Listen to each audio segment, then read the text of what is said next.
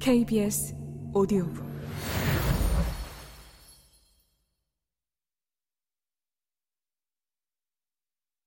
제4장 암흑.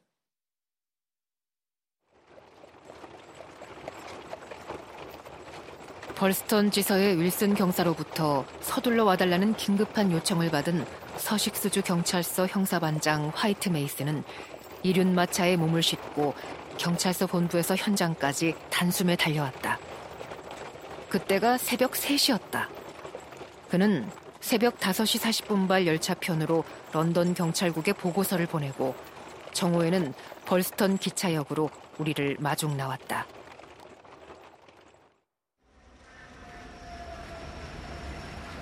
헐렁한 트위드 정장 차림을 한 화이트 메이스는 말수가 적지만 같이 있으면 마음이 편한 사람처럼 생겼다. 발그레하게 혈색이 도는 얼굴은 면도를 말끔하게 했고 몸집은 비대한 편이지만 다부진 체격과 휜 다리에 반장화를 신은 모습이 마치 작은 농장 주인이나 은퇴한 사냥터지기처럼 보였다.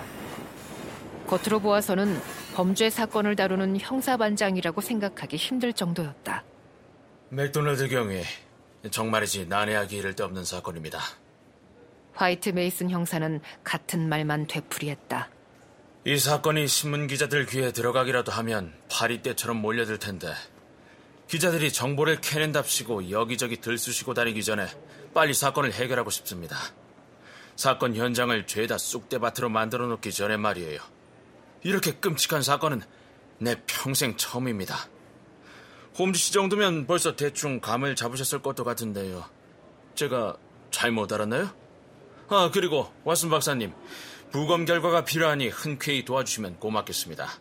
웨스트빌 암스에 숙소를 마련해 두었습니다. 달리 머무르실 만한 곳이 없더군요. 듣기로는 깨끗하고 괜찮다고 하네요. 가방은 알아서 옮겨드릴 겁니다. 자, 다들 이쪽으로 오시죠. 서식서주의 화이트 메이슨 형사는 방금 맞이한 손님들을 대하느라 부산스럽게 굴었지만 친절함을 잃지 않았다.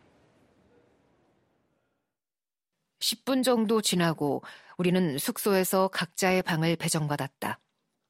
그리고 다시 10분이 지난 후 숙소 휴게실에 모여 앉아 사건 경위를 간략하게 전해 들었다.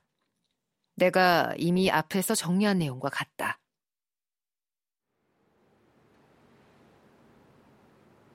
맥도널드 경위는 이따금 뭔가를 받아 적었지만 홈즈는 듣는 데만 몰두했다. 이야기를 듣는 도중 때때로 식물학자가 희귀한 꽃을 관찰이라도 하듯 놀라움과 감탄을 드러내기도 했다. 음, 허허, 놀랍군요. 사건 설명을 다 듣고 나서 홈즈가 외쳤다. 정말 기가 막힌 사건이네요. 그동안 적지 않은 사건을 맡아왔지만 이렇게 묘한 사건은 처음입니다. 그러실 줄 알았습니다, 홈즈 씨. 메이슨 형사가 들뜬 목소리로 대답했다. 서식스에 도착한 이후로 시간대별로 이 사건을 정리해뒀습니다. 홈즈 씨께 방금 설명드린 내용은 오늘 새벽 3시에서 4시까지 일어났던 일을 윌슨 경사에게서 보고받은 것입니다. 하, 세상에. 한시라도 더 빨리 도착하려고 그 늙은 말을 얼마나 몰아댔던지. 그런데 나중에 보니 그렇게까지 서두를 필요가 없었지 뭐예요. 내가 당장 할 수 있는 일이라고는 하나도 없다란 말입니다. 이미 윌슨 경사가 상황 파악을 끝낸 뒤였으니까요. 나중에 내가 몇 가지를 더 확인한 게 있긴 합니다만. 그게 뭐죠? 홈즈는 궁금한 눈빛으로 물었다.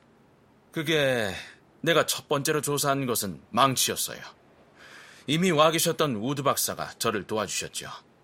무기로 사용한 흔적은 좀처럼 찾아볼 수 없었습니다. 혹시라도 더글라스 씨가 자기 방어용으로 망치를 사용하지 않았을까 의심도 해봤죠. 만약 그랬다면 더글라스 씨가 범인에게 부상을 입혔을 테지요. 망치를 땅에 떨어뜨리기 전에 말입니다. 그런데 망치는 핏자국이라곤 전혀 없었습니다. 그렇게 단정 지을 수는 없네. 망치와 관련된 살인 사건을 허다하게 경험했지만 핏자국이 남지 않은 경우도 많았거든. 맥도널드 경위가 말했다. 그건 그렇습니다. 그렇다면 결국 망치를 사용하지 않았다고 단정 지을 수도 없는 셈이네요.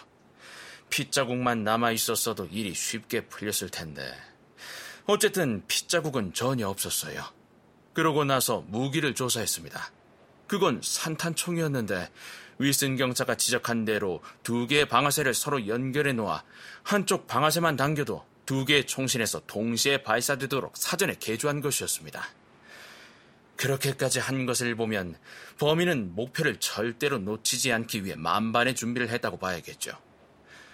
게다가 총신의 길이를 60cm가 안 되게끔 잘라놨기 때문에 겉옷 속에 쉽게 감추고 다닐 수 있었을 겁니다. 아참, 아쉽게도 제조사 이름이 확실치가 않아요. 총신 사이의 홈에 P-E-N이라는 글자가 새겨져 있었지만 나머지는 톱으로 잘려나간 상태였습니다. 혹시 P는 장식체로 쓴 대문자고 E와 N은 글자 크기가 더 작지 않았나요? 홈즈가 물었다. 맞습니다. 그렇다면 펜실베니아 소총회사 제품이겠군요. 꽤나 유명한 미국 회사죠. 메이슨 형사는 마치 작은 시골 마을 의사가 골머리를 앓던 병을 단 한마디로 해결해버리는 할리 스트리트의 전문의를 바라보듯 경외의 눈길로 홈즈를 쳐다보았다. 홈즈 씨, 정말 유용한 정보입니다. 정말 대단하십니다. 대단해요. 혹시 전 세계 총기 회사 이름을 머릿속에 다 넣고 다니시는 건 아니겠지요? 아, 홈즈는 손사래를 치며 대답을 피했다. 그 총은 분명히 미국산입니다.